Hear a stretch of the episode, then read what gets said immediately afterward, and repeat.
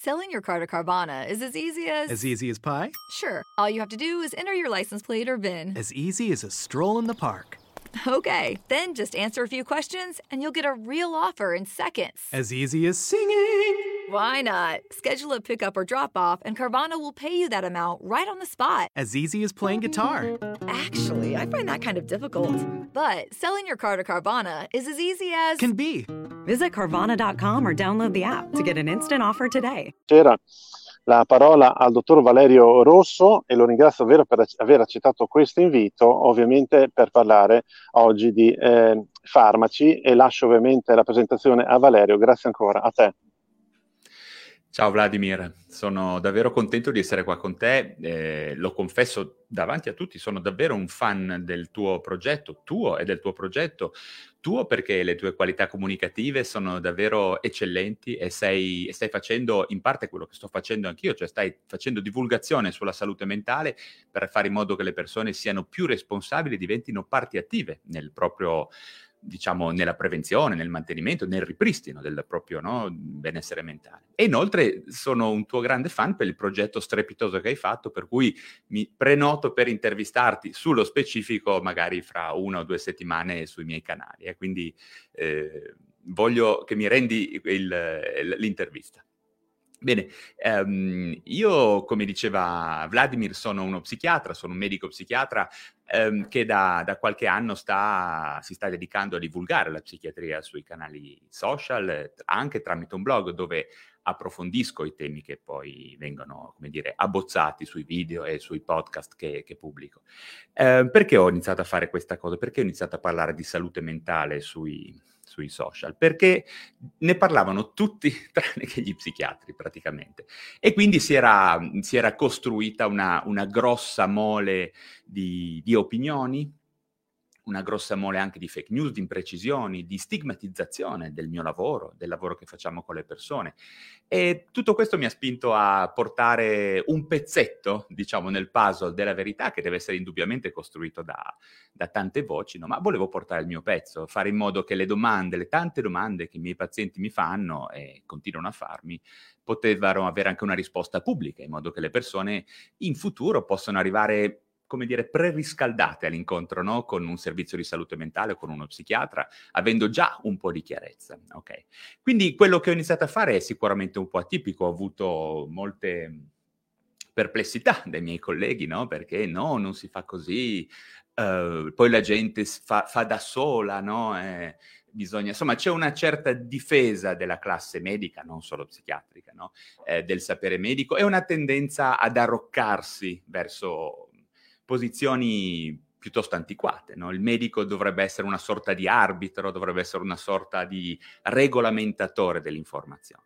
Ma non funziona così. Eh, il digitale ormai ha travolto il mondo e non possiamo immaginare di regolamentarlo. Non ce l'hanno fatta i cinema, non ce l'hanno fatta i supermercati, eh, non ce l'hanno fatta i negozi, non ce l'hanno fatta le banche, ok? Il digitale ha travolto tutto, per cui la sanità è in, un, in, una situazione davvero simile alle, alle, altre attività umane. Quindi quello che possiamo fare noi medici è evitare di pensare di essere degli arbitri, di essere dei regolamentatori dell'informazione. L'unica cosa che possiamo fare è buttarci in questo gioco e dimostrare a parole no, di avere buone capacità comunicative, di avere le competenze per fare il lavoro che facciamo. Non è scontato che essere laureati in medicina voglia anche dire essere bravi comunicatori o avere delle competenze super specialistiche.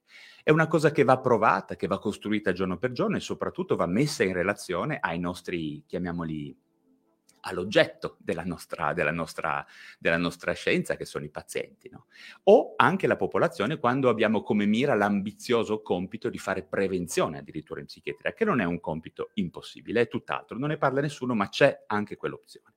Quindi oggi Vladimir, se comunque, a parte questa premessa su, su, su chi sono io oggi, credo che parleremo di psicofarmaci, no?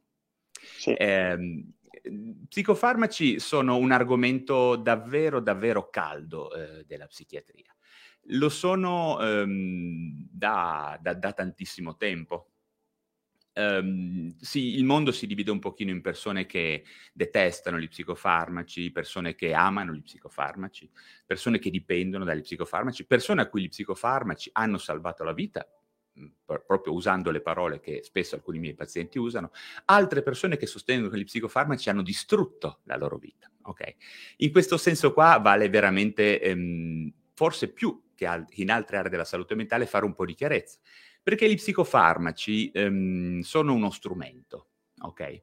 E come tutti gli strumenti possono essere usati in tantissimi modi. Eh, io ho sentito dire, c'è, c'è un'antipsichiatria moderna che dice che gli psichiatri sono dei, dei delinquenti, che la psichiatria è, è, è, un'industria di morte, dice Scientology. Okay. Eh, diciamo che il problema non è la psichiatria, come il problema non è la scienza. Okay? Il problema sono i psichiatri, forse, quello sì, può essere, perché ci sono alcuni psichiatri che eh, possono decidere di fare bene o male il loro lavoro, chiaramente. Allo stesso modo lo psicofarmaco non è un, un, problema, non è un'entità metafisica negativa, è semplicemente uno strumento a disposizione. Okay?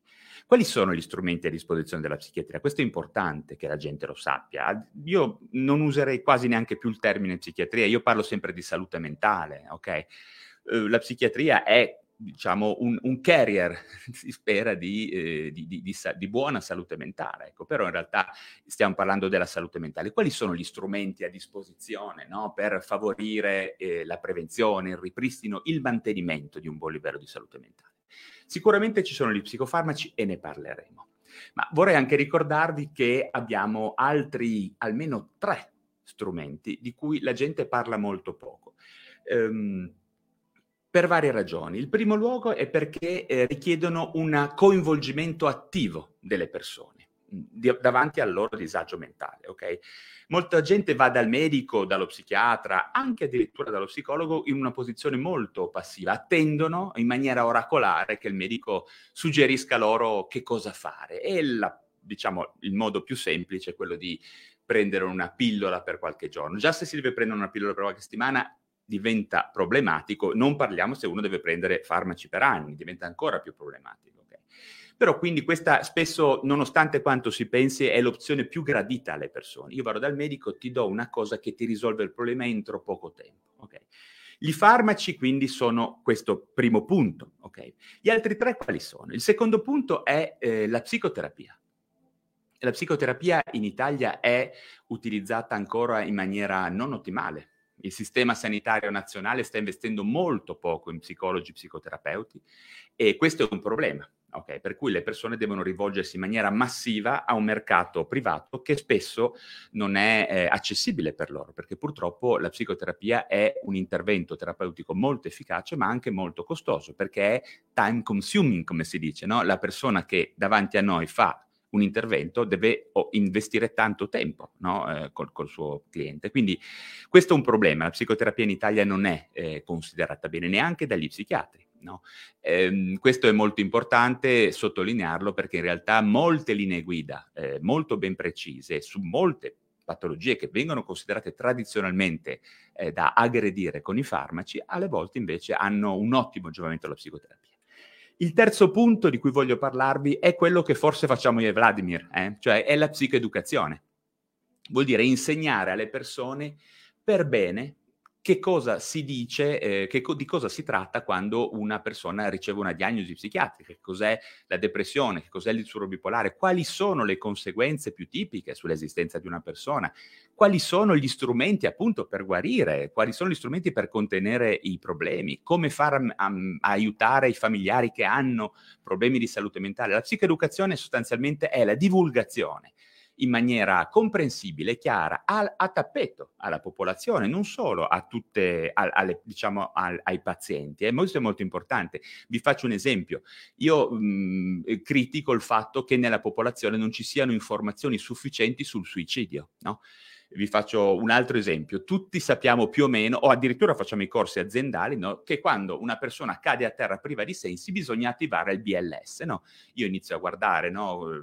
per vietà delle vie aeree, guardo il polso, eccetera. Siamo tutti istruiti a fare la rianimazione, chiamiamola di base. No? Perché non si fa una stessa cosa per il suicidio? Cioè iniziare a fare in modo che le persone sappiano quali sono i fattori di rischio per il suicidio, ok? In modo tale che tutti quelli che sono a contatto all'interfaccia con i ragazzi giovani o con la popolazione abbiano la possibilità di accendere dei campanelli e magari di provare a intervenire prima che il danno sia fatto, perché molti ragazzi, e il, il suicidio fra gli adolescenti è un problema di estrema importanza, molti ragazzi non vanno neanche dal medico, non riescono ad arrivarci, si suicidano prima. Però magari i segnali sono stati visti dal professore, dai familiari, dagli amici. Quindi io credo che la divulgazione di informazioni precise, chiare sulla salute mentale sia salvavita. Okay? Quindi il lavoro che fa Vladimir con questi, con questi due video quello che provo a fare anche io sui miei canali, sul mio canale YouTube, eccetera, è di divulgazione e ritengo che sia di grossa importanza. Poi c'è un ultimo pezzo che tutti ignorano e di cui nessuno parla. Sto provando io a parlarne, a urlare questa cosa perché è davvero una cosa molto importante. Si tratta di quell'area della psichiatria che nel mondo anglosassone si sta sviluppando parecchio, in Italia non ne sento nessuno parlare, è la lifestyle psychiatry, cioè la psichiatria dello stile di vita. Okay? Quindi immaginare che il modo in cui viviamo, il luogo in cui viviamo, le nostre abitudini, come viviamo, sia di fondamentale importanza per prevenire, mantenere e ripristinare il benessere mentale. Okay. Vi faccio un esempio, ci sono cinque pilastri che io solitamente cito quando parlo di questa cosa. Uno è l'attività fisica, il secondo posto è l'alimentazione, al terzo posto abbiamo la cura del sonno, l'igiene del sonno, al quarto pilastro abbiamo il contenimento delle sostanze ad abuso e, ehm, e per finire la normalizzazione dello stress. Okay? Quindi parlando di tutti questi interventi della psichiatria, come vedete, quando noi facciamo un intervento terapeutico su un paziente, stiamo, abbiamo l'obbligo di costruire okay, un, un, puzzle no, di interventi che siano magari psicofarmacologici, magari più o meno ci sia un intervento psicoterapeutico, magari molto intervento psicoeducativo e anche io credo sia fondamentale fare un lifestyle design, come si dice, cioè disegnare uno stile di vita che sia ad hoc per migliorare alcuni, alcuni fattori di, di, rischio per la malattia mentale. Quindi non solo di psicofarmaci fate la psichiatria, queste sono le aree in cui la salute mentale dovrebbe venire affrontata se fatta bene. Okay? E eh, oggi parliamo degli psicofarmaci, del perché gli psicofarmaci sono un argomento controverso. Okay? Allora, ehm, tanto per iniziare, di psichiatria e di psicofarmaci ne parlano davvero tutti, ma poche persone probabilmente hanno le competenze per parlarne bene, cioè nel senso che hanno non solo fatto diciamo un training teorico e quindi sanno di cosa si sta parlando, eh, quindi parlo da un punto di vista neurobiochimico, ma anche poi abbiano valutato direttamente sul, con, per un certo numero di anni quello che accade effettivamente nel mondo reale, no? tramite l'utilizzo degli psicofarmaci. E questo avviene un po' da sempre. Tenete conto che gli psicofarmaci sono, eh, la psicofarmacologia moderna, diciamo, inizia negli anni 50, no? quindi i primi antidepressivi, gli studi sul litio, i primi antipsicotici. Prima c'erano cose davvero un po' bislacche, insomma, ma come in tutta la medicina, ecco quindi questo è importante saperlo, non è che solo gli psichiatri erano dei folli, eh. io vorrei f- invitarvi a essere un paziente psichiatrico a inizio secolo, per carità non ve la passavate bene, probabilmente, ma vorrei anche invitarvi a essere un paziente, ad esempio, che ha una gangrena a inizio secolo. Quello che succedeva era che vi tenevano fermi cinque omaccioni che chiamavano infermieri, vi davano due gollate di whisky e vi tagliavano con una sega una gamba, ok? Quindi non è la medicina, eh, non è la psichiatria che ha avuto dei problemi, tutta la medicina ha avuto dei problemi perché il gold standard ovviamente è migliorato in maniera drammatica no? col passare del tempo, quindi così come la chirurgia anche la psichiatria. Quindi, però cosa succede?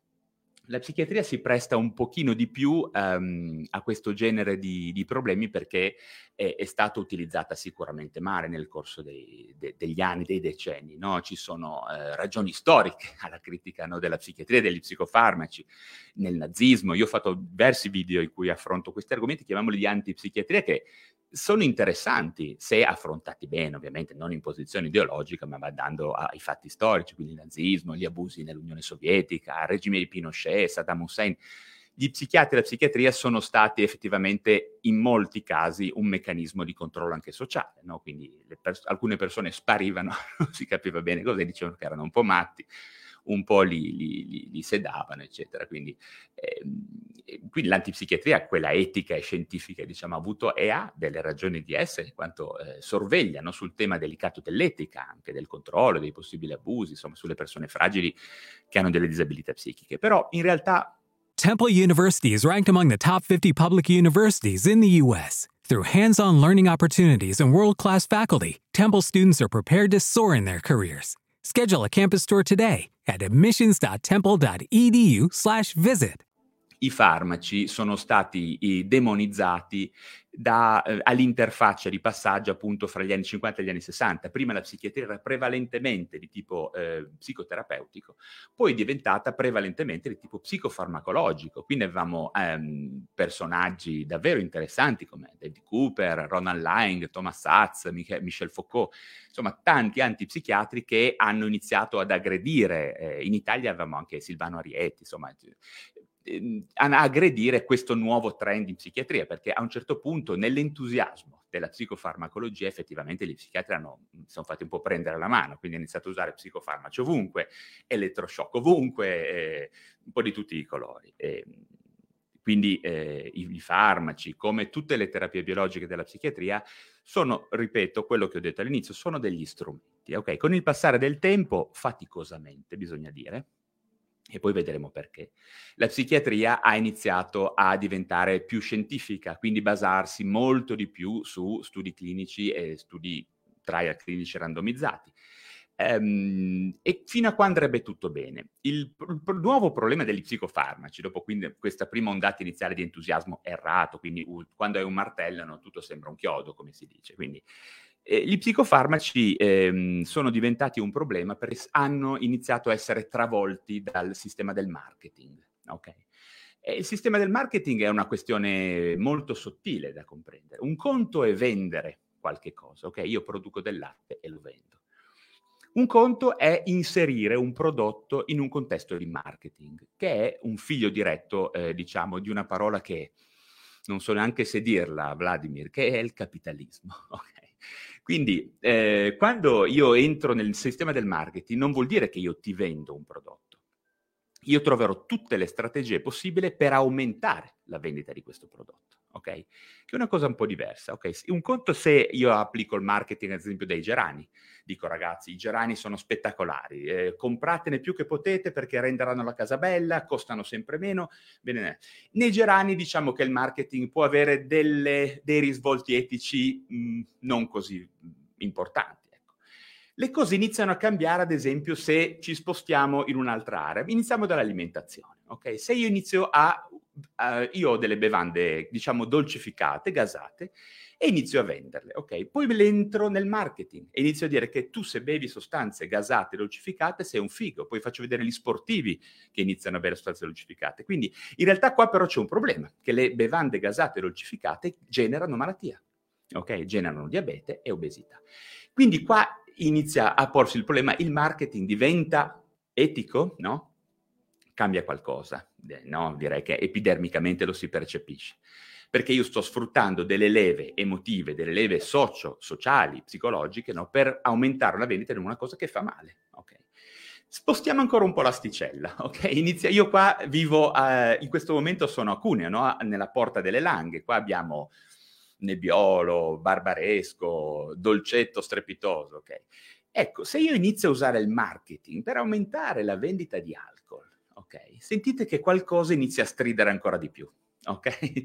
Inizio a dire, ma beh, l'alcol non è una sostanza così neutra, no? Ancora di più forse che lo zucchero. Ci sarebbe da vedere a fare la gara, però sicuramente qualche cosa che, di cui abbiamo i, i riscontri negativi nella popolazione, abbiamo una percentuale di alcolismo pazzesca, quindi Italia. No? Le sigarette le abbiamo tolte dal marketing, ok? Eh, l'alcol non ancora, gira, eh? ci, ci, sono le birre, ci sono...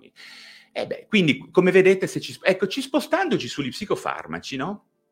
E immaginando che le aziende hanno delle strategie di marketing, marketing indubbiamente anche per gli psicofarmaci. In Italia rivolte solo ai medici, nel mondo rivolte anche ai pazienti, perché se vai negli Stati Uniti, la prima cosa che cambia quando accendi la televisione è che appaiono pubblicità di Viagra, pubblicità di eh, quetiapina, ora non dico i brand, eh, pubblicità di paroxetina, dico chiedila al tuo medico, perché questa ti aiuterà, ok?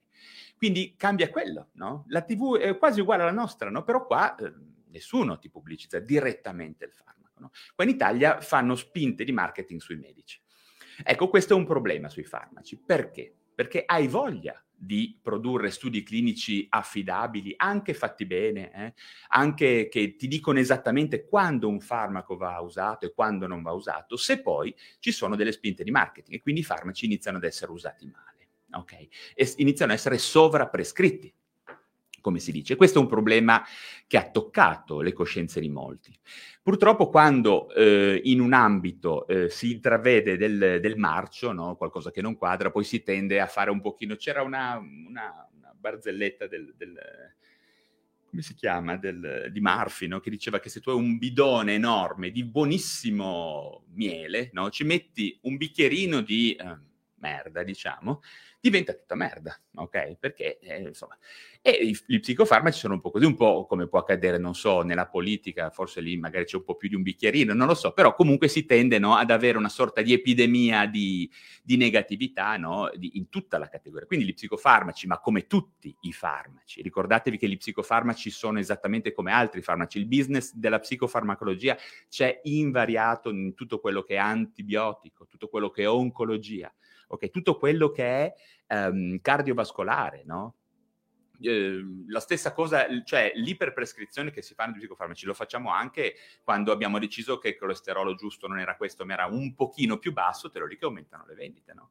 Se decidiamo che la glicemia non è, non so, 110, ma diventa 90, spostiamo i cut-off, no? In cui decidiamo che una persona è malata oppure no, te lo lì che le cose cambiano e vediamo più farmaci. Il marketing è anche influenzamento di questo genere di studi, quindi. Bene, in psichiatria abbiamo però dei dati indubbiamente mh, clamorosi, indubbiamente che colpiscono, è per questo che poi gli psicofarmaci vengono considerati così. Vi faccio solamente due, due dati eh, veloci sull'ultimo rapporto fatto dall'AIFA, che poi è stato divulgato da Eurispes. Diciamo che eh, in Italia eh, si calcola che circa un italiano su cinque ha utilizzato psicofarmaci, ok? Però stranamente meno di uno su 15 ha consultato uno psichiatra. Quindi viene da dire che, ehm, diciamo, come sempre si dicono che gli psichiatri vogliono che usi gli psicofarmaci che venduti alle aziende farmaceutiche maledetti, peccato però che alla fine probabilmente a prescrivere psicofarmaci sono anche gli altri medici, ok? Tant'è che le prime molecole che vengono prescritte, al primo posto abbiamo le benzodiazepine, che sono forse eh, le più pericolose degli pericolose, per carità, se usate bene non hanno grossi problemi, ma sono indubbiamente le più pericolose come potenziale di abuso, che le prescrivono tutti, te le consiglia la nonna, te le consiglia il macellaio, il medico di base te le dà, e se vai a fare car- dal cardiologo te le prescrive il cardiologo, il dermatologo, chiunque ti consiglierà questo, ok? Le goccine, ok? Le famose goccine. Le goccine non sono goccine, le goccine sono farmaci che danno una grossa dipendenza se utilizzate al di fuori di un contesto terapeutico strutturato, quindi il, hanno un'ottima maneggevolezza e funzionano molto bene se li utilizzi per poco tempo tramite il controllo di un medico prima che altri farmaci agiscano e portino dei risultati, se le usi in maniera scriteriata, cioè se io ti tiro la ricetta e poi ti dico arrivederci fra sei mesi, tu fra sei mesi è matematico che dipendi dalle goccine. Okay? Quindi questo è un aspetto molto importante. Non solo gli psichiatri prescrivono gli psicofarmaci, okay? forse dovrebbero essere gli psichiatri invece a prescriverne più degli altri, eh, nel caso. Invece sembra non essere così dagli ultimi dati AIFA. Um, soprattutto è interessante anche... Um, ricordarci che ad esempio ad uno psicoterapeuta si è rivolto eh, uno su quattro italiani. Quindi anche qua è un numero molto elevato che potrebbe essere sicuramente affidato non solo al privato, ma ripeto, l'assistenza eh, psicologica e psicoterapeutica in Italia non è presa in grossa considerazione dal Servizio Sanitario Nazionale. Eh. Quindi cosa succede? E beh, eh, tra parentesi, ancora un dato, eh, l'anno scorso non solo eh, sono stati aumenti di psicofarmaci, e lo ripeto, io ho un po' una fissa con l'alcol, eh, lo ammetto, ma sarà perché ne vedo tanti, talmente tanti. Eh. Ehm, tenete conto che in Italia l'anno scorso c'è stato un aumento delle vendite del 250% di bevande alcoliche ok?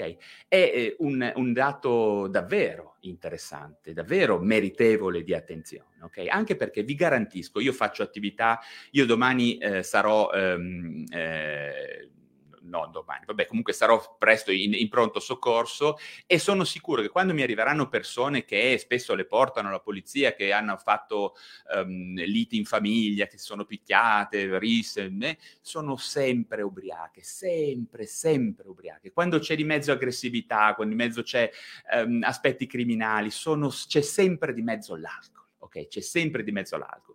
Sì, è vero che c'è il nebbiolo, è vero che c'è la, la tradizione culturale, tutto quello che vuoi, ma l'alcol è un problema enorme, ok? Tradizione culturale ce l'ha anche l'oppio nei paesi orientali, ok? Nessuno la mette in dubbio, però non è una cosa che vale la pena come dire, utilizzare. Okay? L'alcol in Italia non ha alcun tipo di, um, di utilizzo sano, non ce l'ha. Okay? L'OMS non è vero che fa un bene, quelle lì sono stupidaggini, no? dicono persone che non sanno quello che dicono, anche se sono medici, non sanno quello che dicono. L'OMS si è espresso chiaramente sull'alcol, l'unico dose di alcol corretta è zero.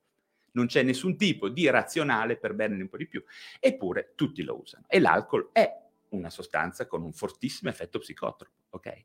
Tutti, quando vengono da me, dottore, a quelli che si lamentano, non mi dia questo, eccetera, poi gli chiedi cosa fanno, tutti fumano, tutti bevono alcol ok? E insieme ricordatevi che alcol e sigarette, ok, ci siamo preoccupati della pandemia, benissimo, giusto, corretto, è stata una tragedia, una disgrazia, ma ricordatevi che una tragedia analoga ce l'abbiamo tutti gli anni con alcol e nicotina. 100.000 persone in Italia ogni anno muoiono per danni diretti di alcol e nicotina, ok? Certamente non muoiono a picco, no? Come è successo nella pandemia, muoiono belli spalmati, ma se moriamo spalmati non gliene frega un cazzo a nessuno. Quindi il punto è quello, ricordiamoci bene che non di sola pandemia si muore, ma ci sono due problemi enormi in Italia, che sono di fatto due dipendenze, quindi due problemi psichiatrici, che sono alcol e nicotina. Eh. Quindi, ripeto, la questione dei farmaci, ora ritorniamo ai farmaci, è che eh, cos'è psicofarmaco? Ok? La gente si preoccupa di psicofarmaci quando in realtà solitamente ne utilizzano caffeina, alcol, nicotina. Ok?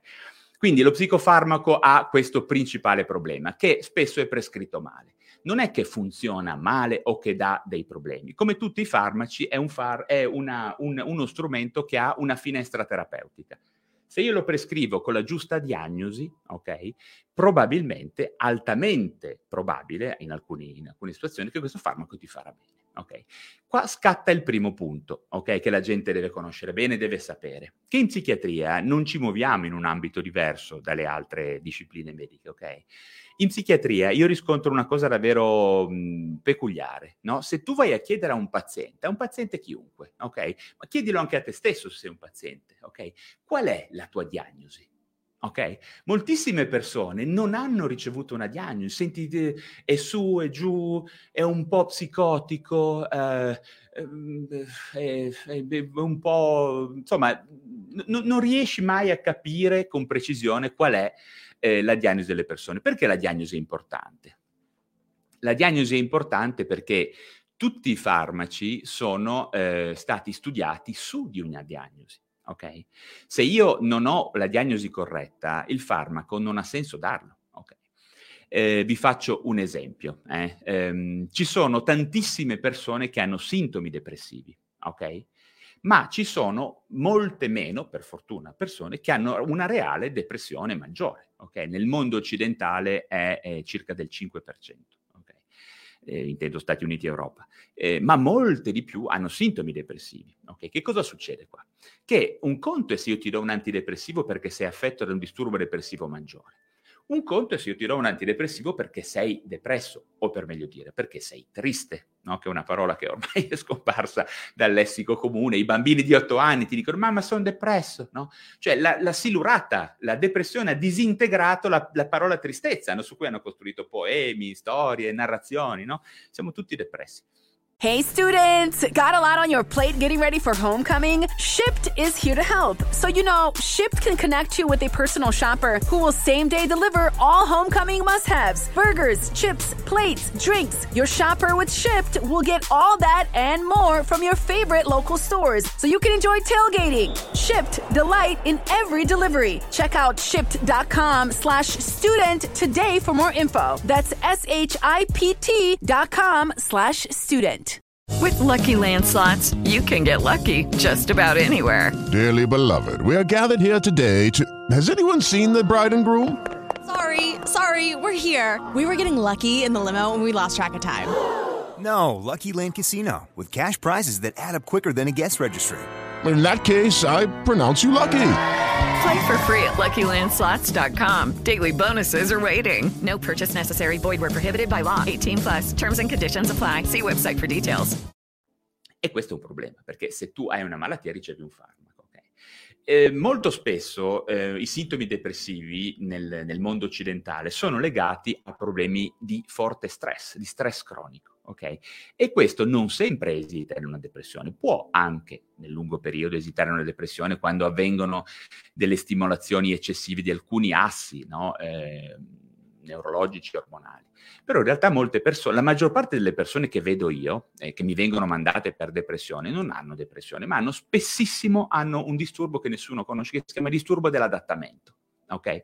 Vuol dire che hanno avuto una perdita di, di, resilienza rispetto agli elementi stressanti che sono arrivati intorno a loro e di conseguenza hanno iniziato a sviluppare dei sintomi depressivi, no?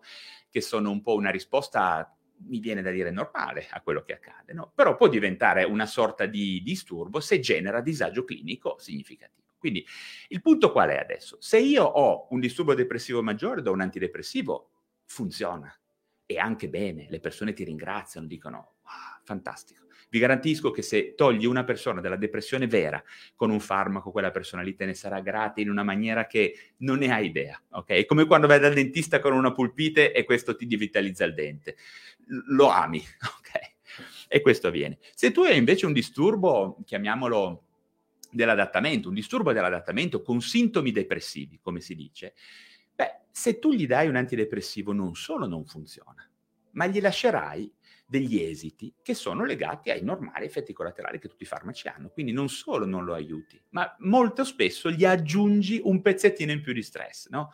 Possono essere, non so, difficoltà sessuali, possono essere difficoltà a concentrarsi, sedazione, tremori, insomma, possono essere varie cose. Gli antidepressivi funzionano molto bene, hanno molti pochi effetti collaterali, però li hanno, ok? E in alcuni casi sono anche effetti collaterali importanti che le persone devono essere informate. Qual è il punto? Se io sono un cittadino, ok, se io vado da un medico, ok, questa persona mi dà un antineoplastico, io voglio essere sicuro, come minimo, di averci il cancro, ok? Perché non voglio avere effetti collaterali e non avere di fatto nessun tipo di grosso aiuto, ok? Questo è la stessa cosa che avviene in psichiatria.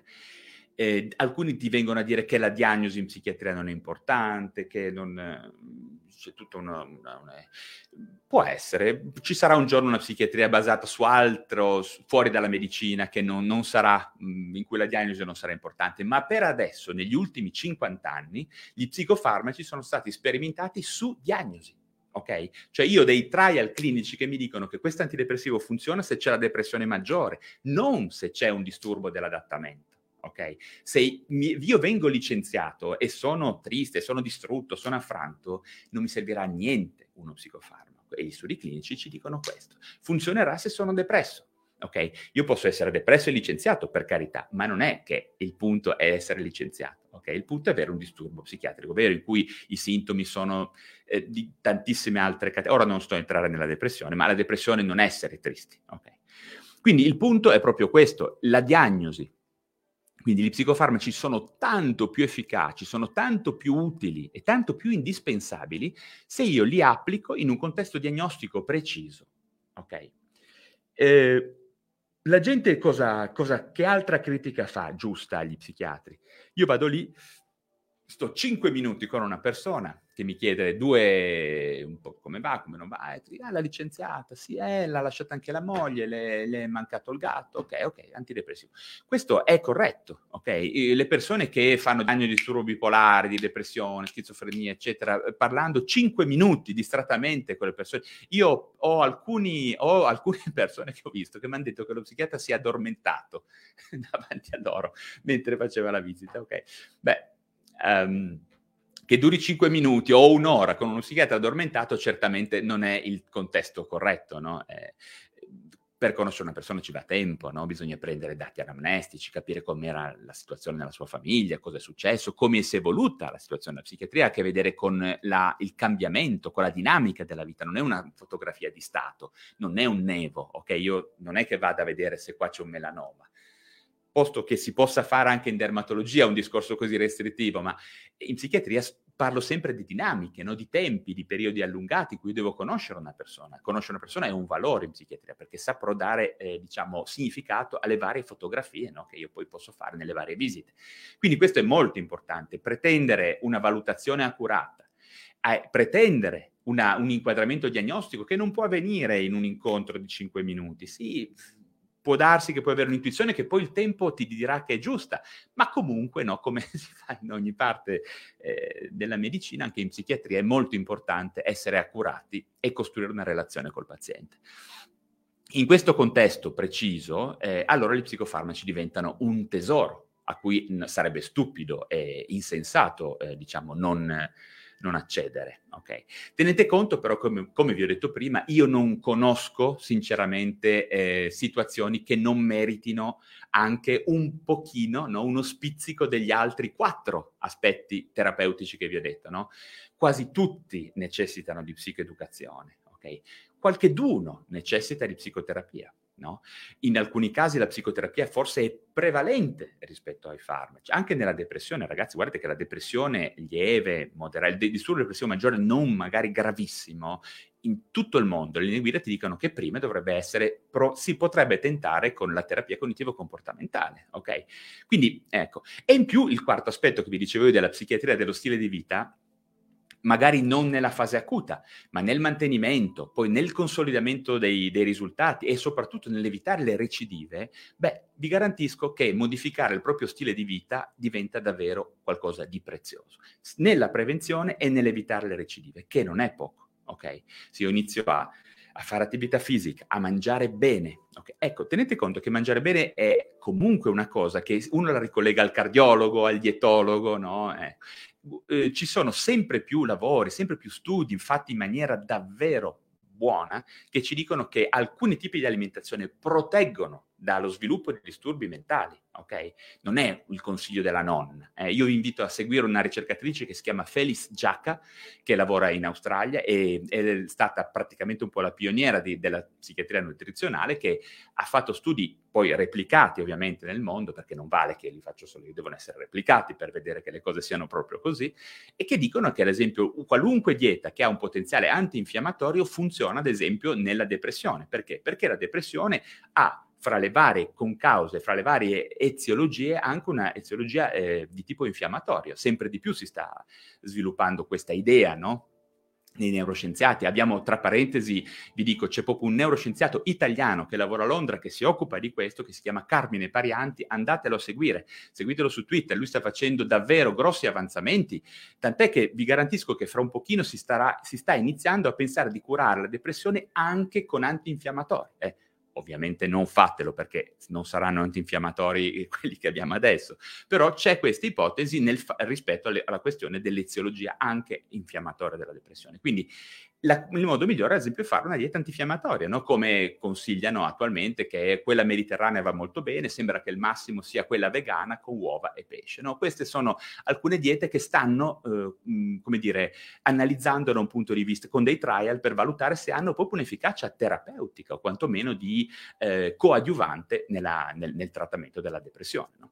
E questo avviene anche nel disturbo bipolare, in altri, in altri disturbi. Quindi la dieta, eh, inoltre, curare il sonno diventa una cosa estremamente importante, parlando sempre di psichiatria dello stile di vita, e inoltre anche gli ultimi due aspetti che sono la questione della regolarizzazione dello stress e l'eliminazione delle sostanze d'abuso sono due aspetti fondamentali.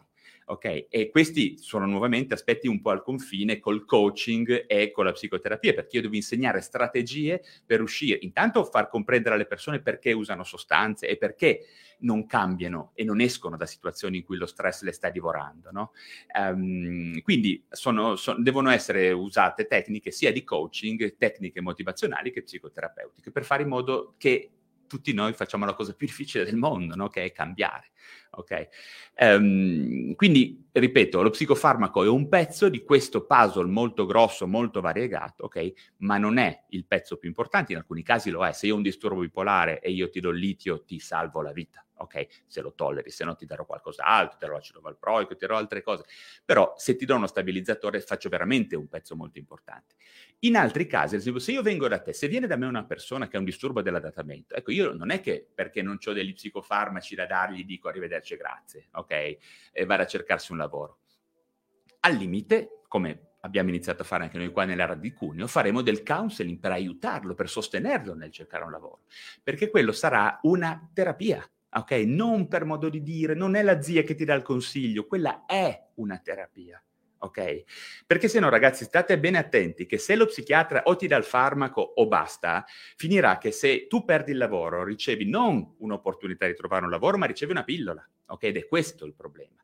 È per questo che nella confusione gli psicofarmaci stanno diventando um, qualcosa di distorto nella mente delle persone e non una risorsa quale sono. Ok? Semplicemente perché, come dicevo prima, in alcune situazioni in cui hai solo un martello, tutto diventa un chiodo e quindi alle volte gli psichiatri, noi stessi, siamo portati a iperprescrivere in una sorta di senso di colpa nei confronti della persona che abbiamo davanti a noi, no? Ma non funziona, ok? Perché quando è un martello non tutto è un chiodo, ok? Quindi quella persona che è davanti, che viene da te perché è eh, straziata dal fatto che è piena di debiti, piena di senza un lavoro, dovrà essere sostenuta intanto a, a, e, e, e educata a gestire la propria economia, che è uno dei primi aspetti di stress nel mondo occidentale, ok? Non saper gestire la propria economia è uno dei primi aspetti di stress ed è direttamente correlato al fatto delle dipendenze, ok? Noi tutti veniamo gratificati facendo mutui, comprando cazzate, ci ritroviamo a indebitarci, a sperperare soldi e a, entrare in un'area di stress davvero grossa per cui siamo poi costretti diciamo, obbligati a restare in contesti disfunzionali, no? Se io ho 5.000 mutui, 5.000 finanziamenti, non posso permettermi di cambiare vita, no? Sono bloccato. Ecco, tutto questo richiede un counseling, in modo tale che le persone si rendano conto che stanno costruendo loro, ok, la loro, chiamiamola depressione. Poi scopriranno che non è depressione, ma è disturbo dell'adattamento e che saranno loro, purtroppo, la causa dello stress che l'ha generata. E quindi vanno inseri- a queste persone va insegnato come uscire da queste trappole, ok? Questi sono anni splendidi in cui vivere, se uno sa come gestire, ok, il mondo in cui viviamo. Rischia anche di esserne travolto se non sai come, come, come uscirne. E ripeto, insegnare alle persone a come eliminare intanto lo stress del denaro, no? lo stress dell'economia, è qualcosa di importante. Noi cerchiamo di farlo con assistenti sociali, con psicologhi che fanno quello. Questo è qualcosa che ehm, dovrebbe, a mio parere, riportare un po' di luce e un po' di chiarezza su che cosa fanno gli psichiatri. Okay? Danno anche psicofarmaci, ma possibilmente, eh, si spera, sia, sono persone che cercano di avere una visione olistica delle persone, una visione completa delle persone che hanno davanti a loro. Quindi lo psicofarmaco è uno strumento, è uno strumento che può essere usato bene se c'è chiarezza diagnostica, chiarezza clinica, ok? Non è l'unico strumento, per cui in tutti i casi noi avremo, come vi dicevo prima, almeno quattro opzioni. Ve lo voglio ripetere, psicofarmaci, psicoterapia, psicoeducazione e psichiatria dello stile di vita. Lifestyle psychiatry. Quindi questo è un pochino il discorso che credo che con Vladimir eh, volevamo fare. E io direi che mi metto a questo punto un pochino a disposizione di Vladimir e delle persone che ci stanno seguendo per rispondere a qualche domanda o qualche commento. Grazie davvero Valerio, è un piacere ascoltarti. E ti pongo qualche domanda, mi scuso ovviamente con gli ascoltatori, sono arrivate decine e decine di domande, ne sottopongo qualcuno, ovviamente è rimasto un quarto d'ora del nostro tempo, te ne pongo già una che è di Anna Peregalli e ti chiede buongiorno, esistono dei protocolli per diminuire, diminuire e dismettere una terapia farmacologica? Sì, esistono dei protocolli per farlo e tutti gli psichiatri ne sono a conoscenza, il punto non è se questi protocolli esistono o no, il punto è quando applicarli, nel senso che in alcuni casi diminuire una terapia farmacologica può essere pericoloso non tanto perché togli il farmaco, ma quanto perché ti poni a rischio del ritorno di, di alcuni sintomi. Quindi questo è molto importante, una persona prima di dismettere un farmaco deve essere molto ben inquadrata in modo tale che sia consapevole che corre dei rischi o non li corre. Se, solitamente io quando diminuisco o provo a togliere dei farmaci a un mio paziente, quello che chiedo è di continuare a mantenere un rapporto terapeutico con me e teniamo insieme l'accordo che se le cose peggiorassero io potrò accorgermene e potrò riproporgli l'inizio dei farmaci. Solitamente così le cose funzionano. La dismissione dei farmaci è, una, è qualcosa che non è molto complesso, eh, segue il principio della gradualità, mi viene quasi da dire del buonsenso, ehm, ma il punto, lo ripeto, non è quello, il punto è farlo insieme a un professionista che possa seguirci anche nel dopo dismissione del farmaco e quindi valutare eventualmente l'inserimento se servirà reinserire il farmaco ovviamente. Lucky Land Casino asking people what's the weirdest place you've gotten lucky? Lucky? In line at the deli, I guess. Aha, in my dentist's office. More than once, actually. Do I have to say? Yes, you do. In the car before my kids' PTA meeting. Really? Yes. Excuse me, what's the weirdest place you've gotten lucky? I never win and tell. Well, there you have it. You can get lucky anywhere playing at LuckyLandSlots.com. Play for free right now. Are you feeling lucky? No purchase necessary. Void where prohibited by law. 18 plus. Terms and conditions apply. See website for details. With Lucky Land slots, you can get lucky just about anywhere. Dearly beloved, we are gathered here today to. Has anyone seen the bride and groom? Sorry, sorry, we're here. We were getting lucky in the limo and we lost track of time. No, Lucky Land Casino, with cash prizes that add up quicker than a guest registry. In that case, I pronounce you lucky. Play for free at LuckyLandSlots.com. Daily bonuses are waiting. No purchase necessary. Void where prohibited by law. 18 plus. Terms and conditions apply. See website for details. Grazie Valerio. Eh, Susanna Brunelli invece ti chiede buongiorno Vladimir e Valerio, dice vorrei dire al dottore che le persone prendono informazioni in giro anche googolando, perché spesso gli psichiatri sono molto stitici, dice Susanna, nel dare informazioni e chiarimenti. Fossero più dialoganti e meno paternalistici le cose andrebbero meglio. Questo ovviamente Valerio è una critica che sento davvero spessissimo, eh, però ti chiedo anche, visto che tu sei uno psichiatra, eh, è proprio una questione proprio organizzativa, perché gli psichiatri hanno solo un quarto d'ora nel servizio pubblico per fare una consulenza? Sono troppo pochi, sono anche loro benati, perché poi c'è da dire anche questo, perché in un servizio pubblico quando magari servirebbero magari, non so, cinque psichiatri, se ne ritrovano tre, ovviamente il tempo non c'è per nessuno. Um, sono, eh, quello che dice Susanna è vero, punto, non c'è da aggiungere altro. Eh, questo succede per due ordini di problemi, a mio parere. Il primo è quello che dite, cioè nel servizio pubblico una visita, chiamiamola di follow up, dura mezz'ora, non un quarto d'ora.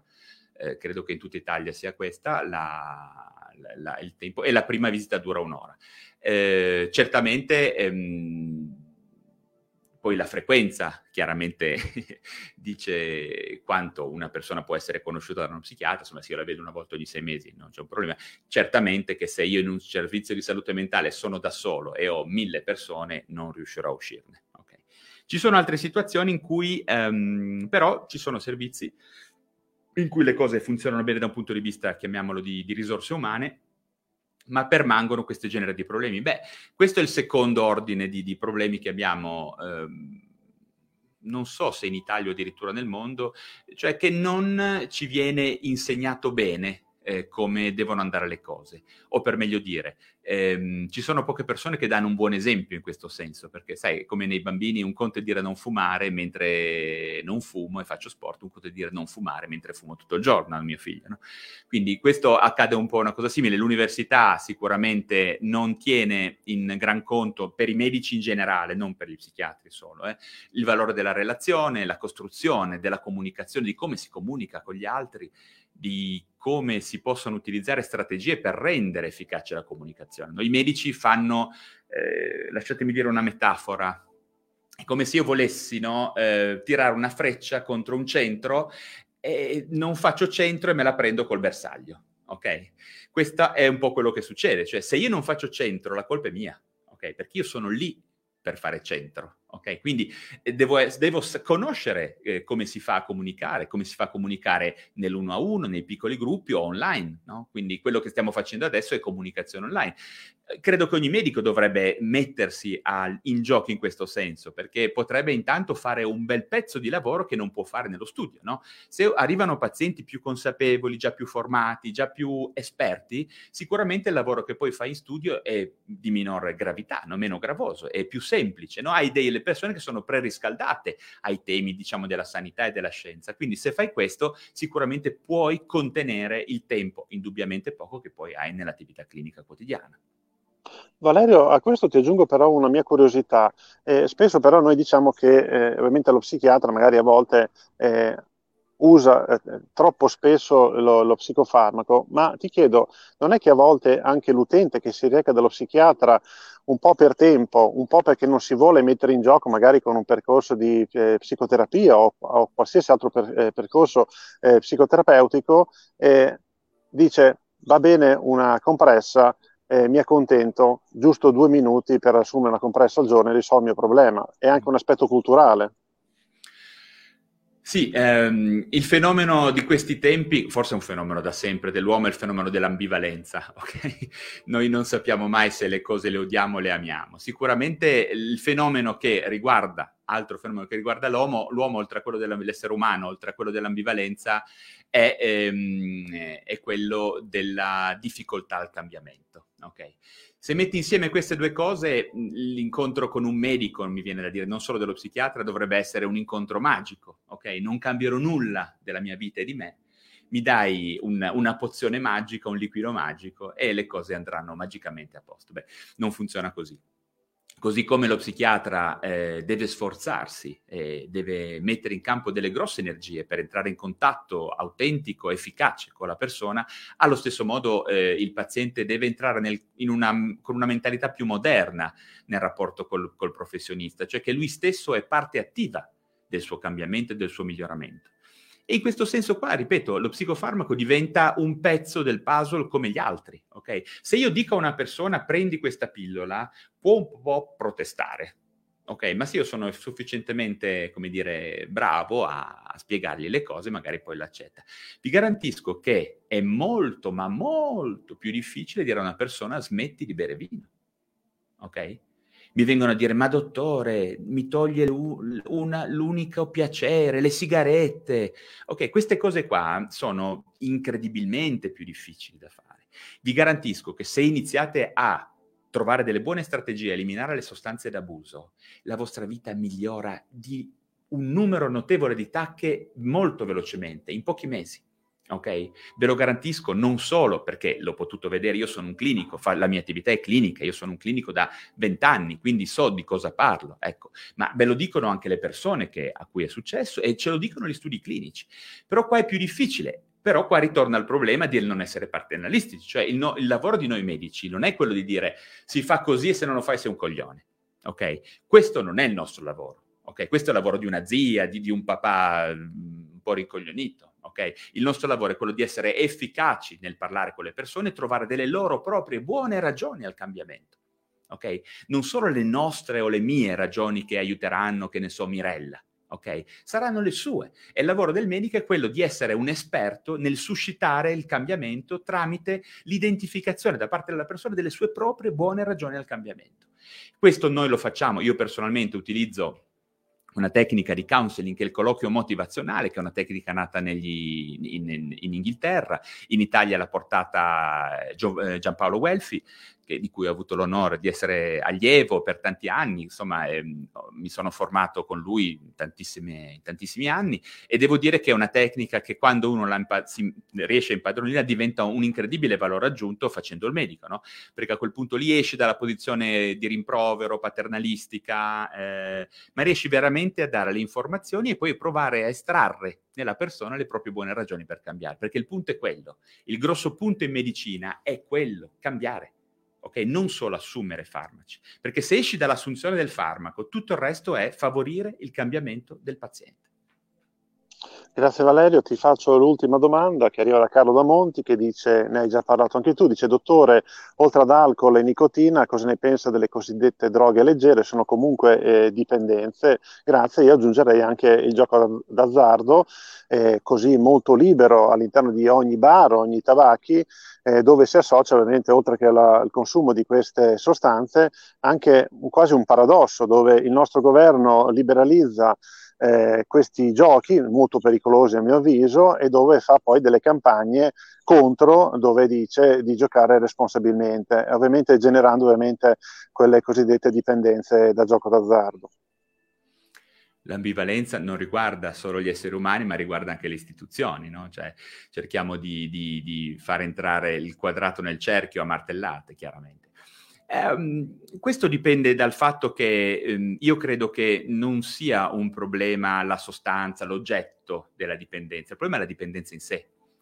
Eh, tu, no, io inserisco nelle dipendenze tantissime cose, inserisco l'abuso di, ad esempio, di zuccheri semplici, eh, inserisco l'ossessione che abbiamo per il cibo, un, una cosa che dovrebbe essere naturale, no? cioè paragonabile al sesso, sono tutte cose che dovrebbero essere... Eh, elementi naturali della nostra vita, diventano uh, programmi televisivi, uh, food porn, no? E lo trovo più scan- cioè, cose... Il cibo ha perso completamente no? il, proprio, il proprio significato, è diventata un'altra ossessione. Quindi perché una dipendenza? Perché dietro c'è il marketing, ok? Ricordatevi che nessuno fa niente se dietro non ci sono dei soldi, ok? Ci può essere un utilizzo buono del, diciamo, del, del, dello scambio del denaro per un servizio e per un prodotto e poi c'è il marketing, ok? Sono due cose molto diverse. Può essere che io una sera, io raramente bevo, però se bevo può essere che una sera bevo insomma un prosecco, che ne so, qualcuno che sono con dei cerco di non farlo, ma no, non demonizzo questa cosa qua. Il problema è se io sono spinto costantemente da leve di mercato a fare delle cose. Ok? Questo diventa il problema. E questo diventa il problema perché eh, non è la droga leggera più o meno pesante. Ragazzi, io conosco una persona, vi garantisco, conosco una persona che si fa due pere all'anno, due pere di eroina, ve lo garantisco. È, un, è, una roulette russa? Sì, lo è, lui lo fa da anni, ok? Mm, poi io invece conosco persone che fanno ben peggio con cose che trovi nei, nei, nei supermarket ok? Quindi con l'alcol, con, con i zuccheri semplici, è vero, bambini, abbiamo un tasso di obesità infantile pazzesca, quindi vuol dire che sono bambini che fanno diete altamente, eh, eh, pro, che propendono altamente per aumentare l'infiammazione, ok? Generale, quindi infiammazione che sarà un discorso molto lungo da fare, per, quindi predisponendolo anche a disturbi mentali, oltretutto non solo a disturbi direttamente proprio per via dell'infiammazione, ma anche per questioni di abitudine psicologiche, quindi disturbi dell'alimentazione, cose di questo genere. Di tutto questo ehm, sembra che eh, siamo, cioè se togliamo gli zuccheri, l'alcol, la nicotina, eh, ma cosa mi rimane? No? Queste sono le... Non lo so, a me rimane tanto. Ma davvero tanto mi rimane, mi rimane stare con gli altri, dedicarmi alle mie passioni, fare attività fisica, divertirmi, viaggiare, girare il mondo, imparare, studiare, fare sesso mille cose ci sono. Quindi io, ecco, tutto questo però va ehm, affrontato in maniera non paternalistica, ma favorendo il cambiamento. Primo punto, no, come dicevamo prima Vladimir, che le persone sappiano. Io posso sapere una cosa e poi decidere di farla, però qualcosa dentro di me inizia a lavorare. No? Se io so che succede questo, ok? Per un sacco di anni si è detto, ma no, le sigarette, ma niente, le fumano, cosa, succede un cazzo, tutto bene. Poi si è visto che c'è un'incredibile associazione con tumore e infarto. No? Beh, uno magari inizia a problematizzarsi, non è sufficiente, bene, inizia magari a prendere un altro angolo, no? la sigaretta magari toglie libertà. Ad esempio, io un tempo fumavo, tanti anni fa, io ho fumato, io non ho smesso perché avevo paura del tumore o dell'infarto, ho smesso perché non ero libero. Prendevo gli aerei ed ero angosciato, nei posti, nei ristoranti volevo correre fuori, pre- Ecco, a me la libertà è stata la mia propria, no, chiamiamola motivazione. Stessa cosa va fatta per tutte queste altre cose, informando le persone e poi favorendo il cambiamento. Grazie Valerio, ahimè il nostro tempo volge al termine, ricordo a tutti i nostri ascoltatori, se vi siete persi questa diretta non preoccupatevene, eh, trovate la replica sia sulla pagina Facebook e YouTube di eh, Scacomatto, oltre questa diretta trovate le repliche di tutte le precedenti dirette. Oltre che ringraziare nuovamente il dottor Valerio Rosso, eh, vi ricordo che eh, le dirette ovviamente su questo canale sono in programma tutti i giorni, dal lunedì fino al venerdì, sempre alle ore 14, quindi vi aspetto ovviamente già da lunedì per affrontare un nuovo argomento con un ospite eh, diverso. Ma prima di lasciare il nostro ospite, come sempre, chiediamo al nostro ospite di lasciarci con un pensiero positivo. Abbiamo affrontato veramente un tema davvero molto importante per i nostri ascoltatori e ti chiederei Valerio quest'ultimo sforzo di lasciarci con un pensiero positivo rispetto all'argomento che abbiamo trattato oggi. A te e grazie ancora.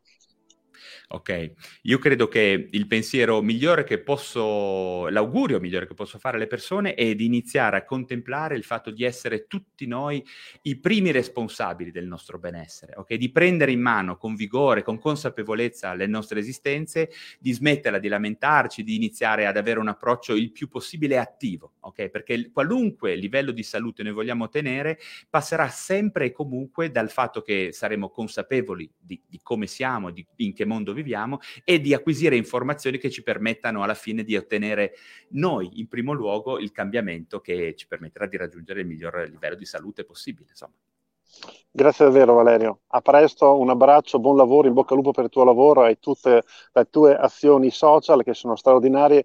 Seguite Valerio Rosso, lo trovate su tutti i canali social. Grazie ancora Valerio e a presto. Ciao a tutti. Ciao Vladimir, grazie. Ciao. Judy was boring. Hello. Then Judy discovered chumbacasino.com. It's my little escape. Now Judy's the life of the party. Oh, baby, Mama's bringing home the bacon. Whoa. Take it easy, Judy. The Chumba life is for everybody. So go to ChumbaCasino.com and play over 100 casino style games. Join today and play for free for your chance to redeem some serious prizes. chumba ChumbaCasino.com. No purchase necessary. Void where prohibited by law. 18 plus terms and conditions apply. See website for details.